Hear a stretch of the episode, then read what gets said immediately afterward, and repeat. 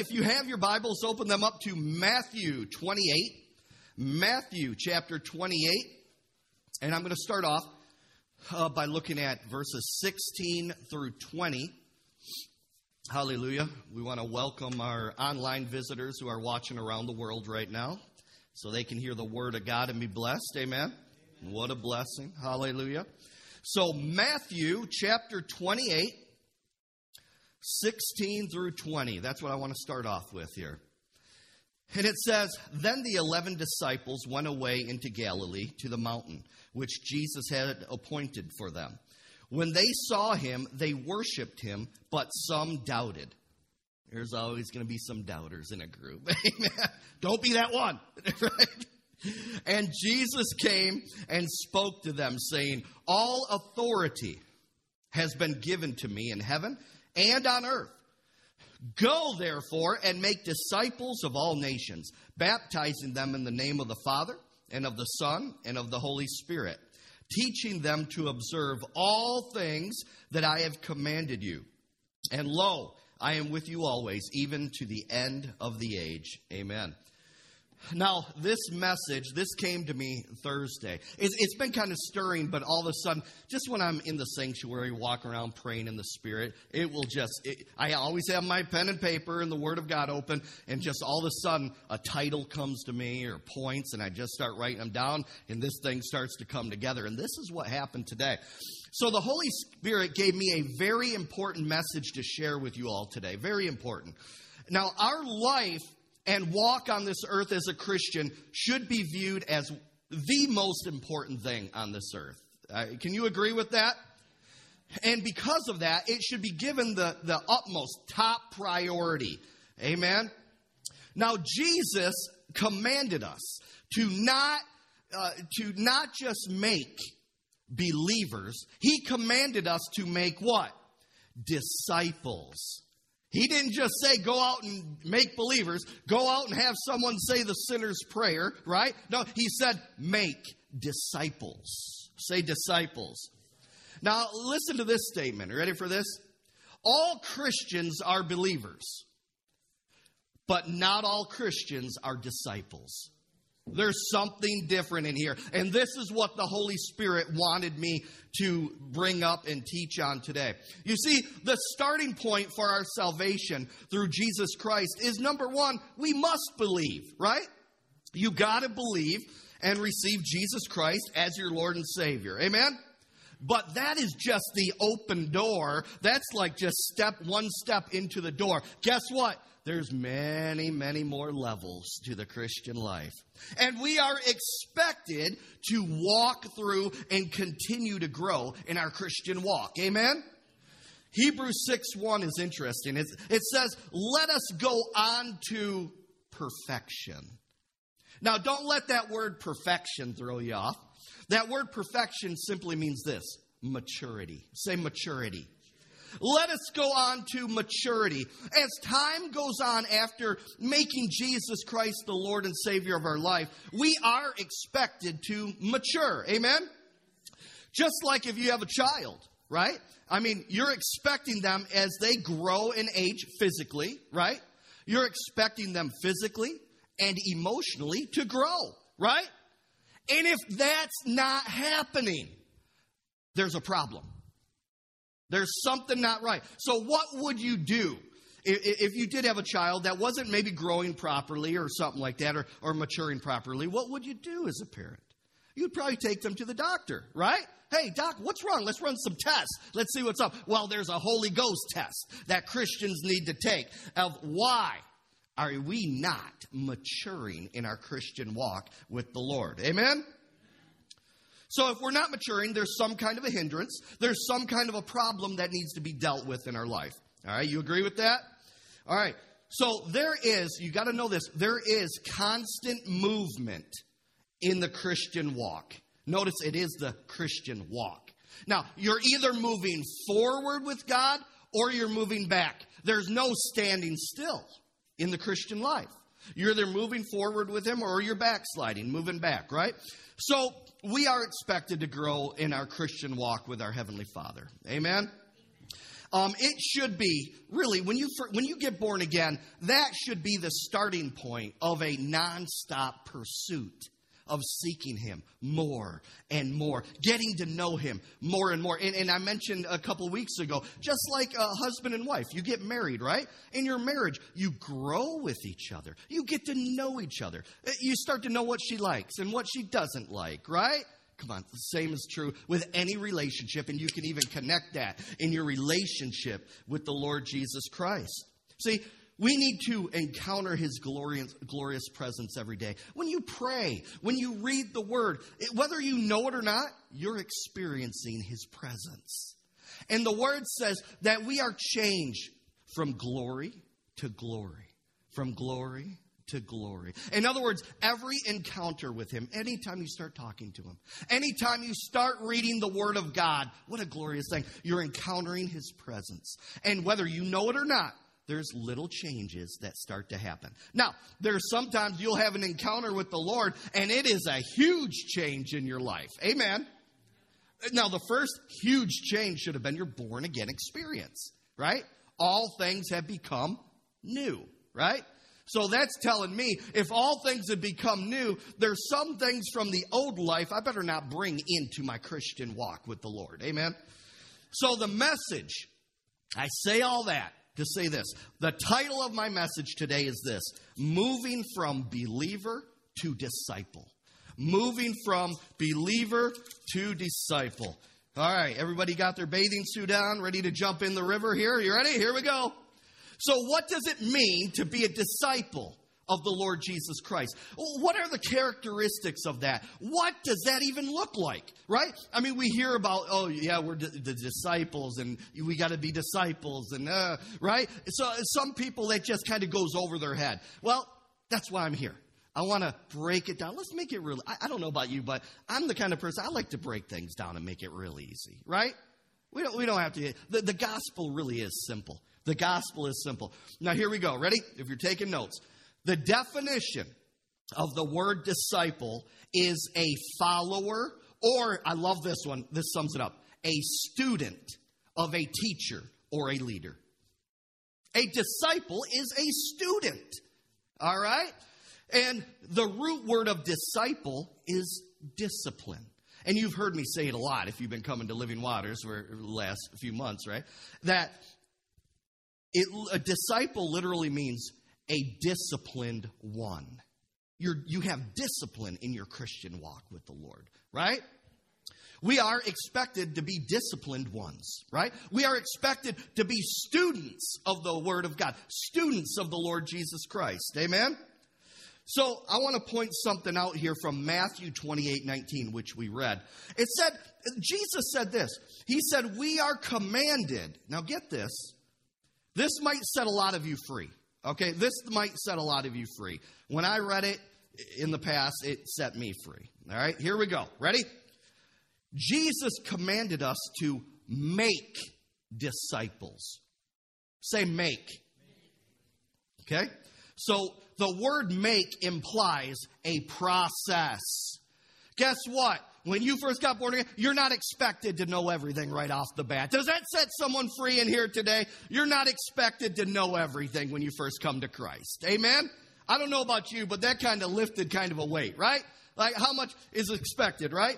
But we are expected to change. It is a process. We are to cooperate in the process with the Holy Spirit. The Holy Spirit is always trying to get us into that. He's always trying to disciple us. The question is are you a good student? Come on, somebody. So, make implies a process. So, I want to share here. I want to I want to share and highlight some keys in that process will, that will help us move from a, a believe, just a believer to a disciple. Now, the reason I say it's a process because when someone first gets born again, you know, every you know, some Christians look at them and think, oh, they should know everything there there needs to know. You know, oh, what this this new Christian's doing this or that. Guess what? I've talked to new Christians, and there's some things they were doing, and and I would just kind of mention, you know, the Bible says blah blah blah, and they're like, I never knew it said that. Are you following me? You guys, we we need to have a little grace with these immature baby Christians. Are you hearing me, somebody? We got to have some grace and recognize that we are to make disciples. There's a process. Amen. That's why there's no dumb questions when it comes to the Christian walk. I don't care. You ask, all right? There is say say this. There are no dumb questions in the Christian walk. Come on, there are no dumb Christians. Now, now, I found this little thing out though that once you know about something, now you're accountable. Are you following me? We'll talk about that more in a moment. But here we go. The difference between a believer and a disciple. The first step in moving from just a believer to a disciple of Jesus Christ is having a greater level of commitment to Him and to His kingdom on this earth. There is a greater level of commitment. This is huge. A disciple has that greater level of a commitment. They begin to take charge and responsibility for their own life. All right. So look at it this way. Yeah, you're a student, okay? But but you're not a kindergartner. Are you hearing me somebody? When you come into the Christian life, you made the decision all on your own. Let's kind of view this as now, you know, you're more of a student like a let's call it a college student. Why? Because mommy and daddy aren't there anymore to say go brush your teeth. Mommy and daddy isn't there anymore to say you better read your Bible. Mommy and daddy aren't there anymore to say, get dressed, you're going to church. Oh, come on, somebody. Woo. All right, let that just kind of soak in a little bit. See, they take responsibility and charge for their own life. Students, I'm calling all you students today and you watching online right now. Students, let me introduce you to your textbook. Are you following me? Let me introduce, you know, when you when you take a class or something in college or even in high school, right? What's the first thing that happens on the first day? They show you, they give you your textbook and they tell you what they expect, right? So the Word of God is our textbook as students. Say, say this. Say, I am a student. In fact, listen to this. It is impossible to know Jesus. It's impossible to truly know the heart of God and to know His commands apart from your textbook, the Word of God. The first thing that happened when I first got born again, you see, I grew up in church all my life. Let me just camp out here a minute. I grew up in church all my life, all right? And I went to church and I went and I fell asleep. It was boring to me. I was not saved for 20 years in the church I grew up with. Right? I just thought, ah, just hang on mom and dad's strings. Well, I go to the building, I punch the clock, I'm good, right? Wrong. Thank God I didn't take my last breath at before 20 years old because I would have been going to the pits of hell. I wasn't living for God. I was doing my own thing. But I was going to church. You can go, oh, think about the ultimate deception there. You can go to church and still not be the church. So I went to church 20 years of my life, but it didn't, I didn't make Jesus Lord of my life until about 20 years old. And it changed my life. And the first thing that impacted me, the first thing the Holy Spirit just gripped my heart with was the importance of the Bible. The, that the see, I always thought when I was going to church 20 years, I just thought, ah, the Bible's boring. It's just a book, right? Wrong. It's the Word of the living God. This is a message from our Creator. Come on, somebody. This is exciting stuff here. So here's the thing. So if you say you're born again, but you don't, you know, the Word of God, that's just a book. I don't know. Huh? You're deceived. If you're truly touched by the Holy Ghost, you're going to recognize the power of the Word of God and the importance of it in your life. Amen? And that is why there is a great falling away taking place in the body of Christ. People think that they can have relationship with God apart from the textbook, from the Word of God. Well, again, I said, the Word of God is the only thing that reveals the heart of God. You can't know Him apart from the Word of God. It all begins and starts and continues and ends with the Word of God, the Bible. Amen. So the Word of God warns us not to uh, make or to believe in another Jesus. Galatians talks about that, about making another Jesus. Uh, take, we need to take that warning seriously, right? The, the true Jesus is only revealed in the Word of the living God. The Word of God is the very foundation of our faith. And without filling yourself with the Word of God, there is no faith. It's just your opinion. Are you following me? It's just your opinion. The whole basis of our faith and what we believe, the power behind our faith, is the Word of the living God. So I hope I ingrain that in you today that the Word of God is powerful. The Word of God is your textbook. You cannot be a student of the Lord without your textbook and studying your textbook. Amen? If you will uh, study the lives of powerful men, powerful women of God, who did, who walked in the power of God, miracles, signs, and wonders, you will notice there is a common thread through all of them. And it was this they regarded the Word of God as the Word of God and not just a book. They built their life on the Word of God. They lived by the Word of God. It was in high regard in their life. You will notice that common thread through every revivalist, through every powerful minister that has ever walked the face of this earth. Listen to this the heart of God is written on the pages of the Word of God. The Word of God reveals the heart of God. Mm, think about that. The Word of God reveals the heart of God, just like the words that I speak. I wrote a book. What I put on there, the, the, words that I speak, the words in my book reveal my heart. So the same is true with God. The words that He had man write down in this book, they are His words, they are His heart. The Word of God, I love this, reveals His heartbeat. Listen to this. The Word of God is the EKG of the heart of God. If you want your heart to be in sync, come on, somebody.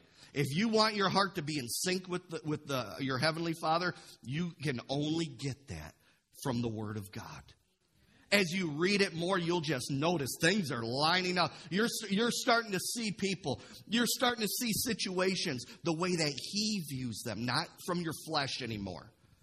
It will protect you from offense. It will protect you from bitterness. It'll protect you from all the junk the enemy wants to bring into your life. The more you read and feed, say read and feed. Don't just read it, feed on it. The more you read and feed on the Word of God, you will begin to synchronize your heart with Him. You will begin to feel those, I'm telling you right now, you will. You'll begin to feel the same way He does. Go to Hebrews 4.12. Hebrews 4.12. Let me show you something here. Popular passage here. But I want to break it down a little bit to show you the, the importance of it as a student a disciple of the Lord Jesus Christ. Amen. Hebrews 4:12 says this, "For the word of God is living and powerful and sharper than any two-edged sword, piercing even to the division of soul and spirit and of the joints and marrow, and is a discerner of the thoughts and intents of the heart." See, the word of God, it says, is living. It's powerful or full of power and sharper than any two edged sword. Now, those characteristics, by the way, are a spiritual reality. This is not, again, we're not just playing Sunday go to church here. This is spiritual reality. In fact, this is how the enemy, demonic spirits, the kingdom of darkness even see that book in the words written in it. Are you following me? Now that's powerful. Now, if the enemy regards it as such high, esteem, we better do it as well as disciples and students of the Lord. Amen? Now, I want you to think of the Word of God like a vitamin or a probiotic. You ready for this for all you health people? We all should be, but you know what I'm saying, right? A vitamin does you no good unless you swallow it and then it dissolves and you digest it and then it benefits your physical body. Are you following me? In the same way, the Word of God does you no good unless you allow it. Come on, here we go. You ready for this? It, unless you allow it into your eye gate or your ear gate. Those are the ways to your heart. So it gets into the heart through those two gates. It must get into your heart to work properly. Once the Word of God gets into your heart, it begins to digest, come on, and then becomes a blessing to your spirit, soul, and even your physical body. Proverbs 4.23 talks about. Amen. That the Word of God is life and health to all your flesh like a probiotic, the Holy Spirit was really showing me this when I was writing this, so bear with me here. Like a probiotic, the Word of God is alive. It begins to move and work in areas of your life that needs to be corrected. It, the Word of God, when, once it gets in your heart, it starts to kind of move and search around. It's like, oh, oh, wow, I, okay, so I see this dark room in your heart. Guess what? I'm going to go in there. It, it's like a probiotic. It starts to move and work and goes to those areas. It cuts right to your heart. Are you following me? And it's also powerful. The power, the supernatural power that the Word of God contains causes change to take place in your spirit, soul, and body. And then it says this. Come on, we don't stop there. That'd be good if that was it, right? No, no, no, no. It also is sharper than any two edged sword. It begins to separate that which is of the soul and that which is of the spirit. It cuts away, if you will, the fat from the meat. Now, here's what I want to point out about this. Because of that fact that it separates soul and the flesh from the things of God in your life, are you ready for this? It sharpens our discernment. Are you following me? The more you read and feed on the Word of God, your discernment will get sharper. I guarantee you, you start getting into the Word, someone comes to you and tells you something or, or wants you to get involved with something, immediately, I guarantee you, you're going to have a, mm, that don't feel right. That don't feel, why? Because you've been synchronizing your heartbeat with God's heartbeat. And when something ain't right, You'll know it. You'll feel it on the inside. You'll feel that lack of peace. Go with that lack of peace. You wouldn't know how many times that I've talked to people who got into horrible situations and they said, you know, I don't know why I did it. I did not have peace about it, but I did it anyway. Obey that peace. Let the peace of God, as Philippians says, be the umpire that says either safe or you're out of there. Are you following me? Let the peace of God rule in your heart. Hallelujah. So we got this probiotic going through you, and it's powerful, and it's sharper than any two edged sword. Amen? A disciple of Jesus Christ, then, will value the Word of God in, your, in their life, and they will live by it. They will allow the Word of God to create the boundaries in their life. Now go to 2 Timothy chapter 3. Let's show you some more here about the Word. 2 Timothy chapter 3. And I want to start off with um, verses 10 through 15 here. Hallelujah. The, you, you cannot overemphasize the Word of God, the Bible, enough. You can never overdose on the Word of God as a Christian. Amen? 2 Timothy 3 10 through 15, it says this. But you have carefully followed my doctrine, manner of life, purpose, faith, long suffering, love perseverance, persecutions, afflictions, which happened to me at Antioch and at Iconium and Lystra, what persecutions I endured. And out of them all the Lord delivered me. Isn't that beautiful? Yes, and all who desire to live godly in Christ Jesus will suffer persecution. But evil men and impostors will grow worse and worse, deceiving and being deceived. But you must continue in the things which you have learned and been assured of, knowing from whom you have learned them, and that from childhood you have known the Holy Scriptures, which are able, which are able, come on, to make you wise for salvation through the faith which is in Christ Jesus. Man, sometimes when I read the word, it's just so rich, I just want to camp out on that one verse or phrase. Listen to me. Here we go. You ready for this? The Apostle Paul took Timothy under his wing to disciple him as a young minister. That's what was being written here. But these instructions apply to every Christian. Why? Because it's in the Word of God. If it's in the Word of God, guess what? It applies to all of us. Say this say, it applies to me. It does. Here we go. Paul said that Timothy followed him. Now, it, this, if you want to write this down, remember, remember, Timothy was a disciple. He was uh, a, the apostle Paul was discipling Timothy. So these points that he gave shows that these are all points the Holy Spirit thought that were crucial to disciple someone. Here they are. In doctrine, manner of life, purpose, faith, long suffering, love, perseverance, persecutions, and afflictions. All of those are points to sharpen us up as a disciple of the Lord Jesus Christ. You know what? In your spare time, in, in your Bible study, do a study on all those things. If you sharpen up on those points that, that Paul discipled Timothy on, these are points about making a disciple. Isn't that powerful? So, verse 12, listen to this says that all who desire to live godly in Christ Jesus will suffer persecution. Did you follow that? Verse 12 said that. That all who live godly in Christ Jesus will suffer persecution. Just like any other promise in the Word of God, this is a promise. Now, it might not be a promise that you're going to jump up and down and shout about, but it is a promise. Now, if this is true, then the opposite is true. You ready for this? If you are not living godly, you will not suffer persecution. Oh, did you follow that? Whew.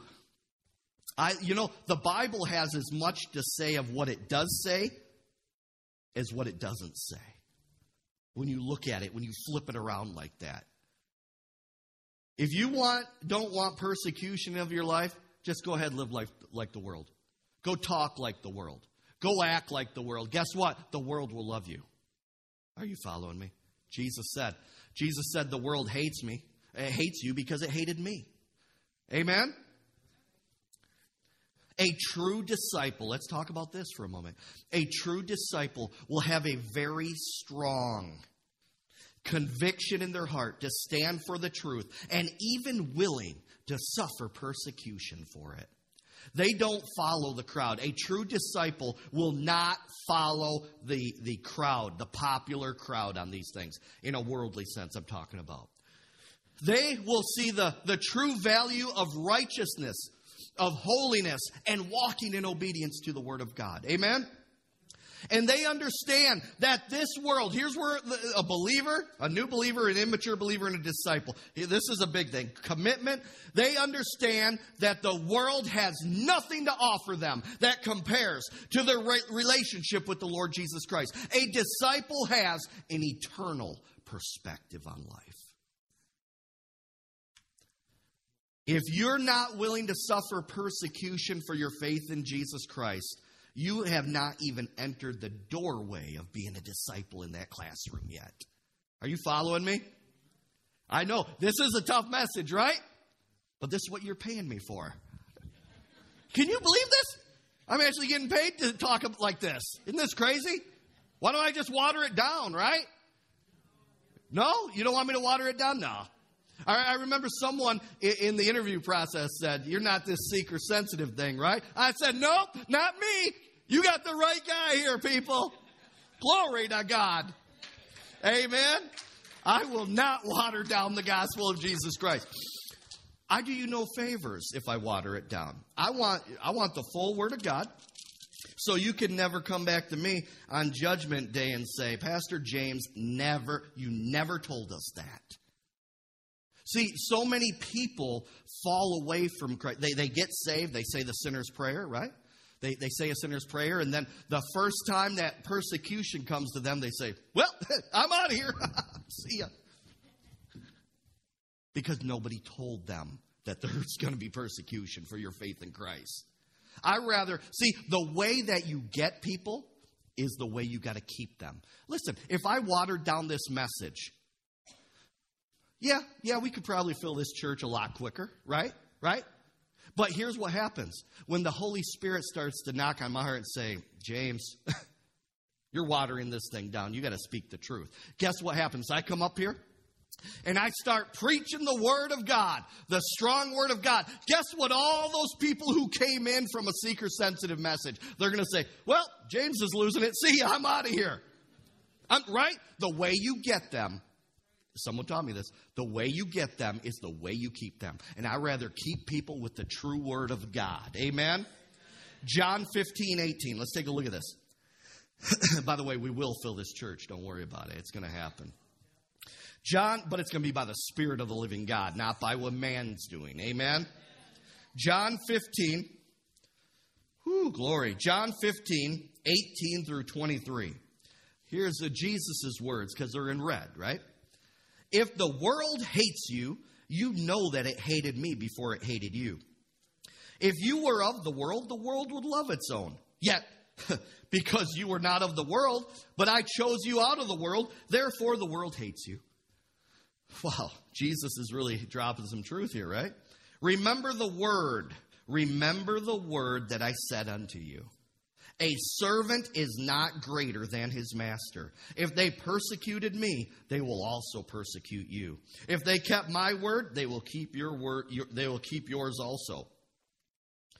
But all these things they will do to you for my name's sake because they do not know him who sent me.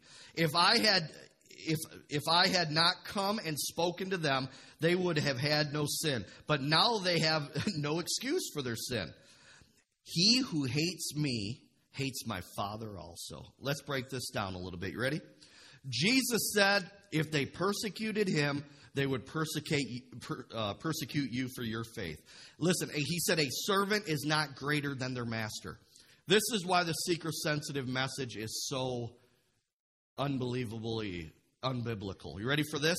We have many believers out there trying to prove that they can be greater than the Master Jesus. Jesus said, if, if they persecuted me, sorry, pal, they're going to persecute you. They're going to do it. Are you following me? A disciple recognizes that they are an ambassador, a representative for Christ. That they, they recognize this, that they're not permitted to tweak or to change the message for acceptance. We are expected to speak His message. That's what an ambassador does. You look at an ambassador who's sent from the United States to another country. If that ambassador goes rogue in trying to just promote his things, right? You know, like Biden trying to get money from the Ukrainians and all that, but you, you know what I'm talking about, right? Just for an example, right? They start, they, they don't represent the one who sent them.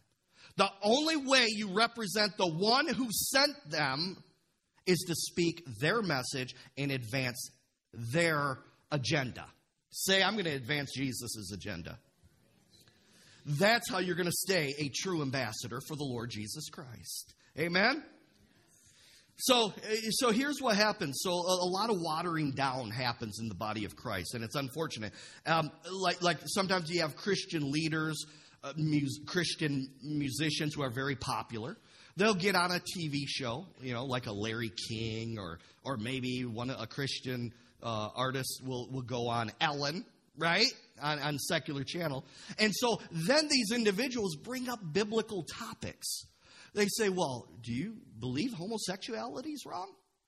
Do you believe this is wrong? Do you believe that's wrong? And the person says, You know, I'm not the judge.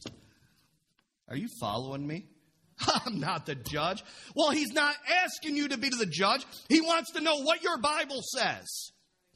So, what happens then? So, you have immature Christians and you have the world watching these shows, right?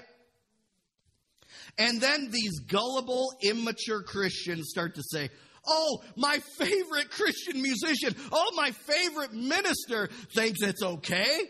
Wow, it must be all right then, right? And that's how the great falling away starts in the body of Christ. It would have been better if they would have said, you know, in fact, you know, you kind of scratch your head. If it was a bold minister, would they have even been on the show? How did they even get on the show?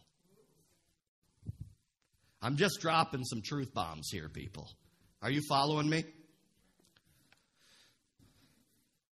Yeah, I, I, find yeah, that I kind of find that when you see, I don't know, not always, but but a lot of times, more than not, you'll see, if there's a Christian musician who's who's with you know hooking up with all these worldly blah blah blah, you know, secular shows and all that, you start to think, huh, why are they liked so much by these people who hate Jesus? You following me? Hmm. Well, food for thought, right?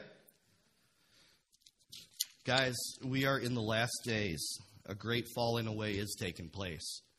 And the only thing that's going to keep you from doing that is studying your textbook, the Word of the living God. Here's a so an accurate test for your commitment to Jesus Christ as a disciple is how does the world view you? Right? What's your relationship like to those in the world? And your, I'm talking about in connection to faith. I'm not, I'm not talking about being a jerk to people or arrogant or prideful. I'm not talking about that. I'm just talking about is your faith so strong for the Lord Jesus Christ that you're willing to stand up and say, I'm not going to go the way of the world? Are you following me? What, what's your relationship like in connection uh, with your faith in the Lord Jesus Christ? So we're called to walk in love. But here's the deal. You ready for this? This is where many miss it too. Walking in love does not include compromising your faith and godly standards to get along with them. Right? It just doesn't. Okay? I mean, I know it's tight, but it's right, right? All right? So, I'm talking about this is all in connection to taking persecution for standing up for the righteous standards in the Word of God, you know, with a pure heart, pure motives. You're not, we're not out trying to make enemies, but just know it's going to happen if you're truly, Jesus said it. Jesus said it, right? I think Jesus kind of knows a thing or two about what's going on, don't, you think? I mean, I'd probably, you know, if I, if I if I was a betting man, I'd probably go with Jesus on that one, right? All right. So, but you know, we, we walk in love, eh, but when push come to shove, if someone comes up to you, right? Someone in the world say, "What do you? What's your views on homosexuality? Is you know, what do you believe? Are you going to cower back, or are you going to say, well, you know, the Bible says this. And, and I just, that's what I believe. Jesus is my Lord, you know? And, and here's the thing. Some people, no matter how nice you say something, they're going to hate you for one simple fact your belief in Jesus Christ. You can sweet talk them all you want, right? They'll be nice to your face and you walk away and they're going to talk trash about you. Are you following me, somebody? It's not worth compromising your faith in the Lord Jesus Christ. A disciple is not willing to sacrifice their crown for a crowd. All right? Many Christians, uh, many Christians, I found this out a lot. Many Christians are concerned about being too radical for Jesus. Can you believe this? Some people have actually, in the past, uh, you know, uh, you know, when I pastored uh, way back and I do life coaching and all that, and, and people will say, well, you know, I don't want to be too radical for Jesus. I said, you better not be worried about being too radical for Jesus. You better be concerned about being too worldly against Jesus. you can never be too radical for Jesus. Let's face it, that's why we're here on this earth. That's why we're here. We're here to, we are saved, right? And we're here to pull others out of the pit. In fact, this is called a pulpit. You know why they call it that?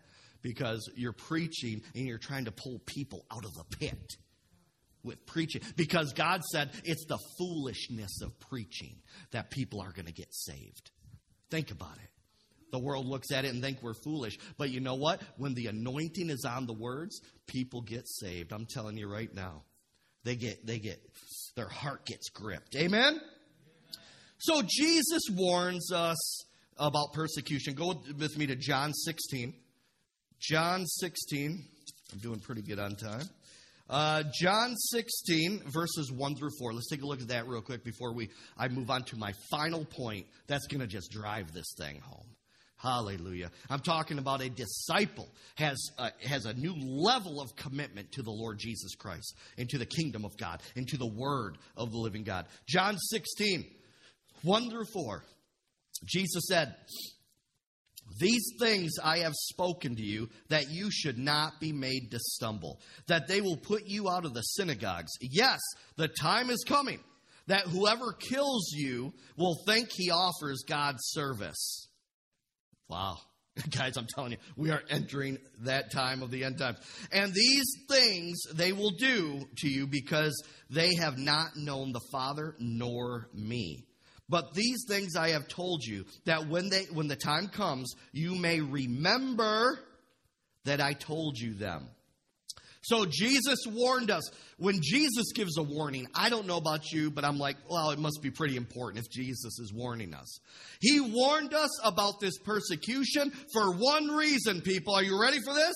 So that our faith, we would not stumble in our faith when these things happen. So we are expected, when these things happen, not to stumble. Are you following me? Do you catch that? He told us, I'm telling you this now. So when this thing happens, you're not saying, God, why is this happening? You're going to look up and say, Wow, Jesus, you said this was going to happen. Okay, so now when this happens, I'm faced with a choice. Do I renounce Christ or do I stay strong in my faith in the Lord Jesus Christ? If it, I'm telling you right now, it's that choice that has eternal consequences attached to it. We are in the last days, people. We are. So you just need to right now be ready, right up here. Start to get strong in your thought life now that if it happens, someone comes up to you and says, renounce Christ you say, I will not do it.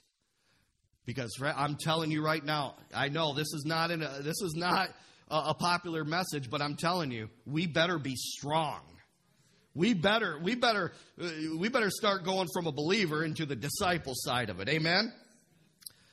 A disciple is not moved by persecution because the truth of God's word is burned so deep in their heart the conviction, the faith will not let them retreat. It will not let them back down. The, the Apostle Paul understood this truth and he lived it. Quickly go with me to Acts chapter 20.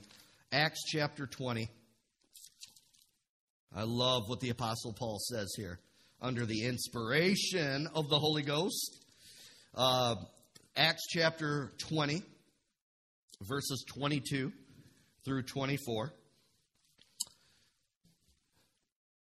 Uh, you can't talk about being a disciple without talking about persecution for being a follower for Jesus Christ. You just can't do it. I mean, you could, but then I'm watering it down. We don't want to do that, right? All right. Look at this, verse 22 through 24.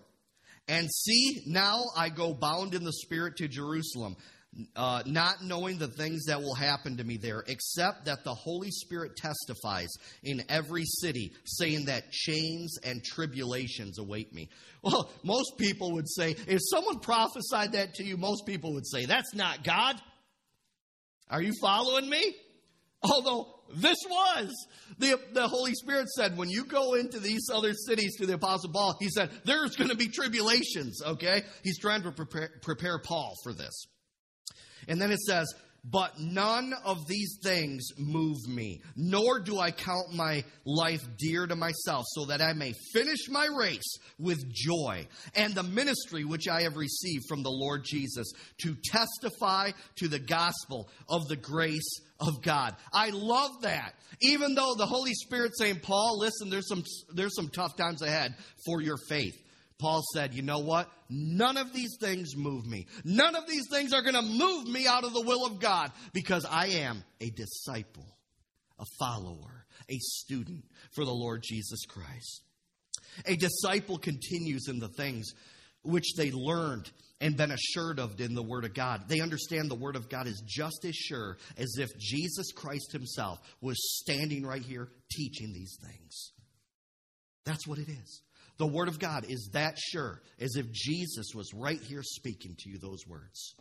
Now, go with me to 2 Timothy chapter 3. I want to show you a couple verses there. 2 Timothy chapter 3. I'm filling you guys so much with the Word of God, man. When you open your mouth, these scriptures are going to flood out. Come on, somebody. All right. 2 Timothy 3 16 through 17. Remember, you can never have too much of the Word of God. You can't overdose on the Word. Amen? Here we go. 2 Timothy 3 16 through 17. All Scripture is given by inspiration of God and is profitable for doctrine, for reproof, for correction, for instruction in righteousness, that the man or the woman of God may be complete, thoroughly equipped for every good work. The Word of God, I love it, is profitable. It's beneficial to us for doctrine, reproof, correction, for instruction in righteousness. Now, and, and it's, it, it makes us as Christians complete, thoroughly equipped for every good work. So if that's true, let's look at it in the opposite direction again. It, the opposite is true. Apart from the Word of God, you will not be complete and you will not be thoroughly equipped for every good work. You see this? You just read it, read it the other way. It's really a cool study technique to use because it kind of it shows you a whole new perspective of a, a verse or a topic, right? So a true disciple will allow the Word of God to correct any area of their life that is out of order from the will of God. They're broken. There's no pride. They're humble. They're teachable. They're meek as the word says. We got to be teachable if we're going to be students. Now, here we go. Listen to this. This is a, a cool point. The very definition, remember, of the word disciple is a follower or a student. You remember that? A true student is teachable, or else you're not a student and therefore not a disciple. Okay, so you got to be teachable if you're going to be a disciple. Now, we don't have Jesus Christ in the flesh on this earth to teach us, but He did send the Holy Spirit to be our helper, right? To be our teacher. John chapter 1 1 says that Jesus is the Word of God.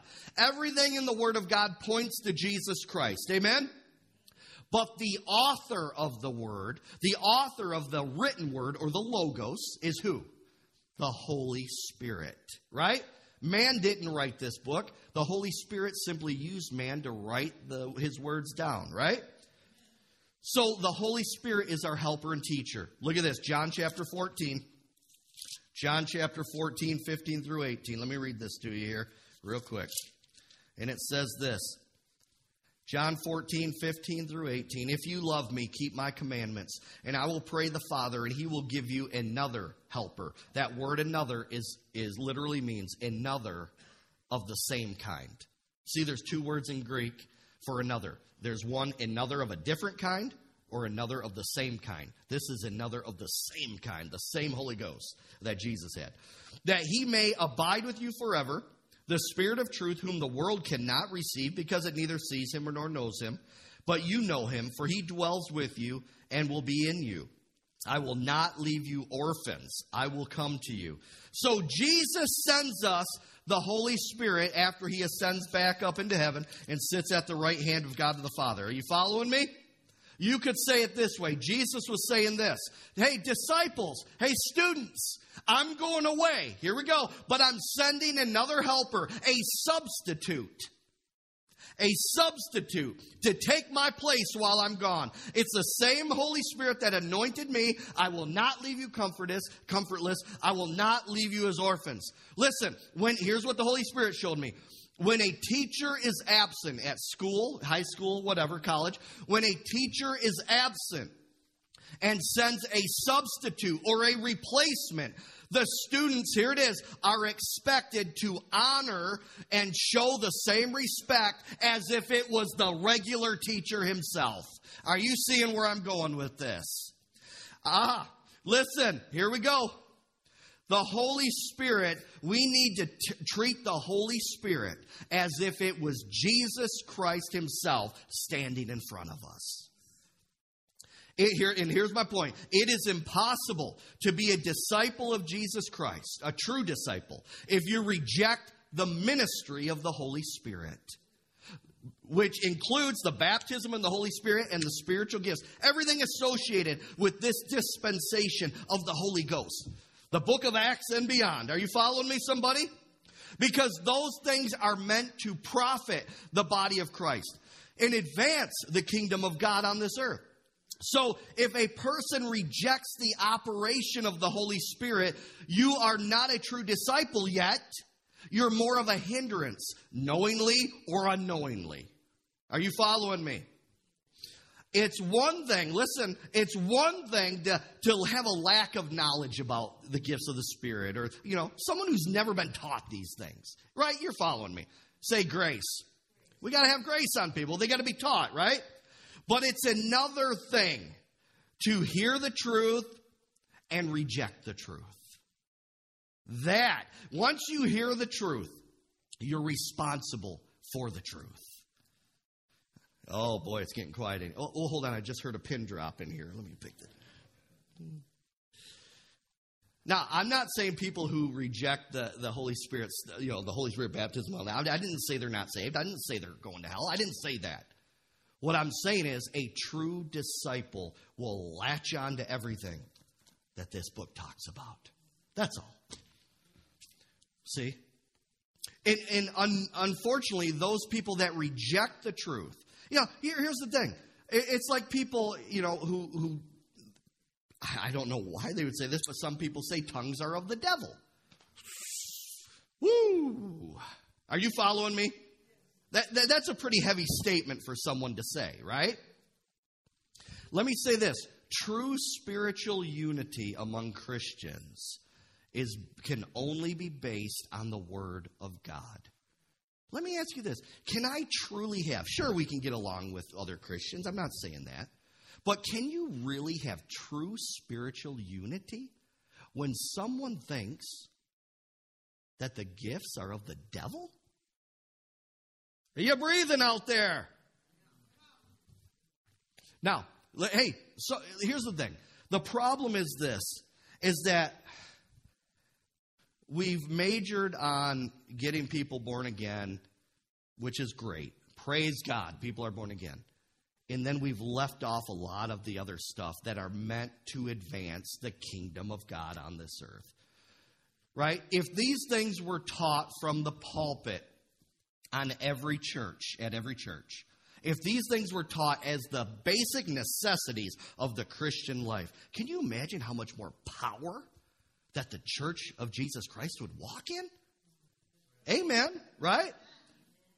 So, I, again, I'm not, I'm not cutting people down. I'm just saying, I wouldn't be making statements that tongues are of the devil or anything like that. Are you following me, somebody? So in John 15, 23, listen to this. Jesus said, He who hates me hates my Father also. So I want to point this out. The Father, Son, and the Holy Spirit, they come as a package deal. Say package deal. So if someone says this, that they believe in God, but it's Jesus I have a problem with, how many would agree in here that they're, they're not a Christian? Right? If someone says, yeah, I believe in God, but not Jesus, they're not a Christian, right? All right. So let's take it another step. Someone who says they love Jesus, but this Holy Spirit stuff is of the devil. Now, oh my goodness. Oh, oh, hold on. I heard another pin drop. Listen, somebody. This is some powerful stuff here. I know it's not popular. I'm not trying to make enemies in the body of Christ. But doggone it, somebody's got to say it. Someone's got to say it. We need, you know, I mean, think about this. Jesus himself sent the Holy Spirit. It's like this if, if I sent um, my son Matthew, okay, to go to Dave, to tell Dave something, to pass a message on, right? And so Matthew goes to Dave, and Dave is just a big jerk to Matt. Dave's a jerk to my son. Do you think he's going to win any favor with me treating my son like that? Come on, somebody. Jesus is the one who sent the Holy Spirit. So when you're talking against the Holy Spirit, who are you really speaking against? Jesus. Amen? So that's why we need to constantly search our heart and make sure the needed corrections are made. We need to make sure what the Bible says that we need to make sure we are in the faith, okay? And so our heart, this is the last point I want to make, and I'm out of here. But the heart is like a garden. Say garden.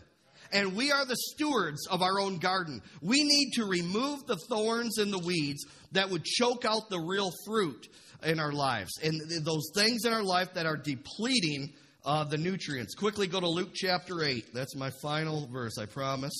And uh, you can go have lunch. Okay, so I love it. Don't worry, I sat in that side of the church before. I get it. I know. I just have a lot to say here. So, all right. Okay, so uh, Luke 8, chapter 4, and I'll be done here once I just briefly talk about this.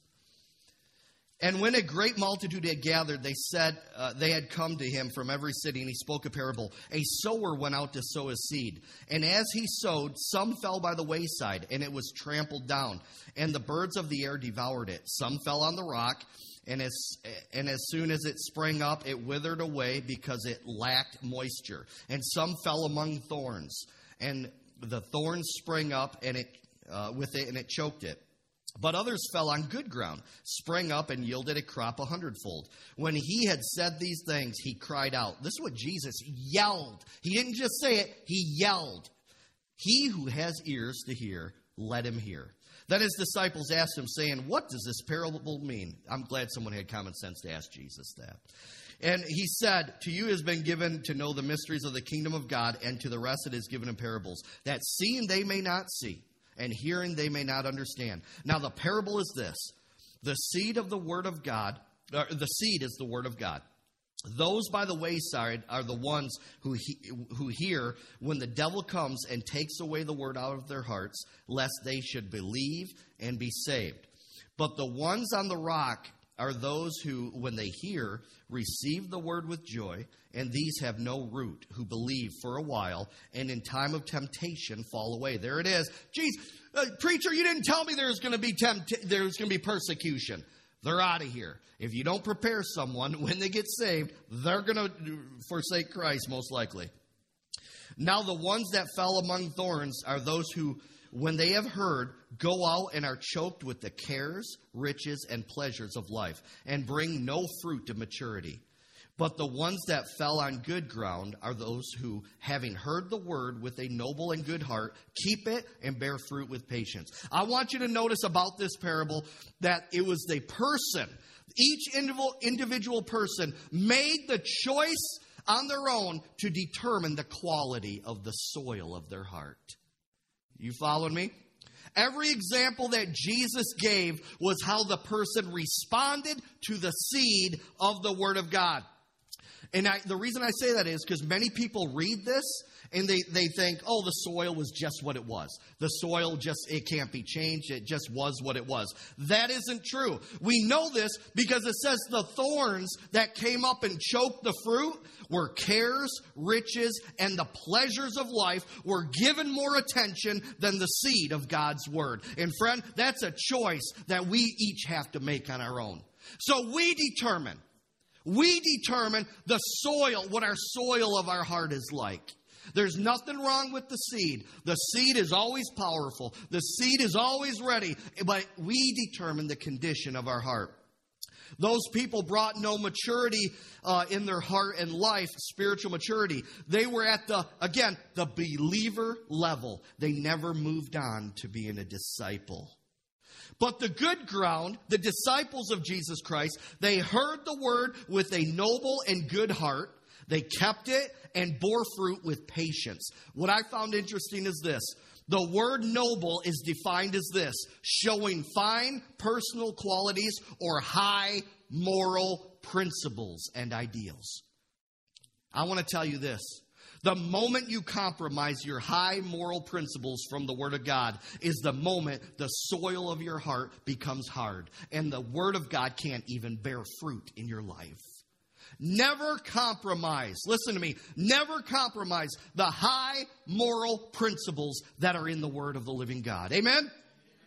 A disciple will keep the word of God in their heart with patience because their faith causes them to see beyond circumstances. They know the seed is at work in their heart. They trust the process of the seed of the word.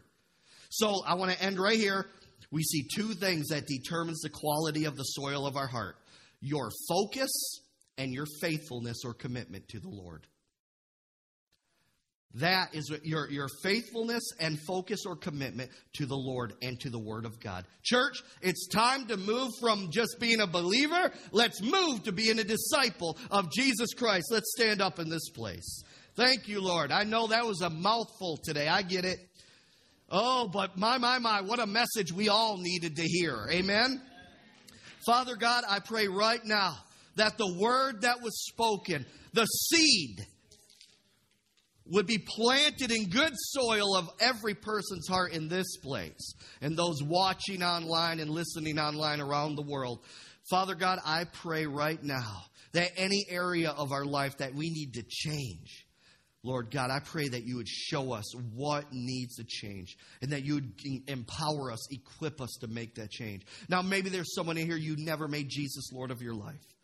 Friend, I'm telling you, you're on borrowed time right now because you don't know if you were to take your last breath and drop dead right now, it's over. The one once you take your last breath, it's over. You must make Jesus Lord of your life now in this life. If you never made Jesus Lord of your life, meet me in this corner after service. I want to pray with you. Now, maybe there's someone in here, you know, maybe you're the one, like I talked about, me.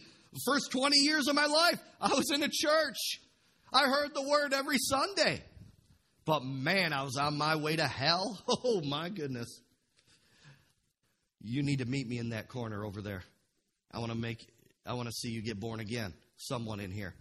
Now, maybe you made Jesus Christ the Lord of your life and you've fallen away. If you've fallen away, today's the day to make a new commitment to Him. Amen? If you want to rededicate your life, meet me in this corner. Maybe you've never received the Holy Spirit baptism. I don't know. Maybe we got someone in here who said speaking in tongues are of the devil. Maybe there's someone in here you just you you've had kind of an enmity with the things of the Spirit of God. And God's saying, "No, no, no, no, you got to correct that. Come on, it's time to correct that." If you've never accepted uh, and received the Holy Spirit baptism. And I'm going to say this, let's stretch it to this. If you have spoken against the Holy Spirit, let's make it right today. I want to pray with you. Meet me in that corner. Now, maybe there's someone here you need a physical healing, emotional, what other, whatever. Any other prayer for a family member, yourself, or anything else, meet me in this corner, and I want to pray with you. The rest of you, um, wow, Lord, I bless every person in this place right now. Lord, encamp them with your holy angels. Give them a wonderful and a great week. Let your presence be upon them in their vehicle, in their home, in their workplace, Lord. Lord, give us all strength to stand for you, to be true disciples for you, Lord Jesus. And everybody said, Tuesday night prayer call, 7 to 8. Wednesday night prayer right here in the sanctuary, 7 to 8. Have a great week. If you need me, you know where to find me. I love you all. Visitors, thanks so much for coming today. We'll see you next week.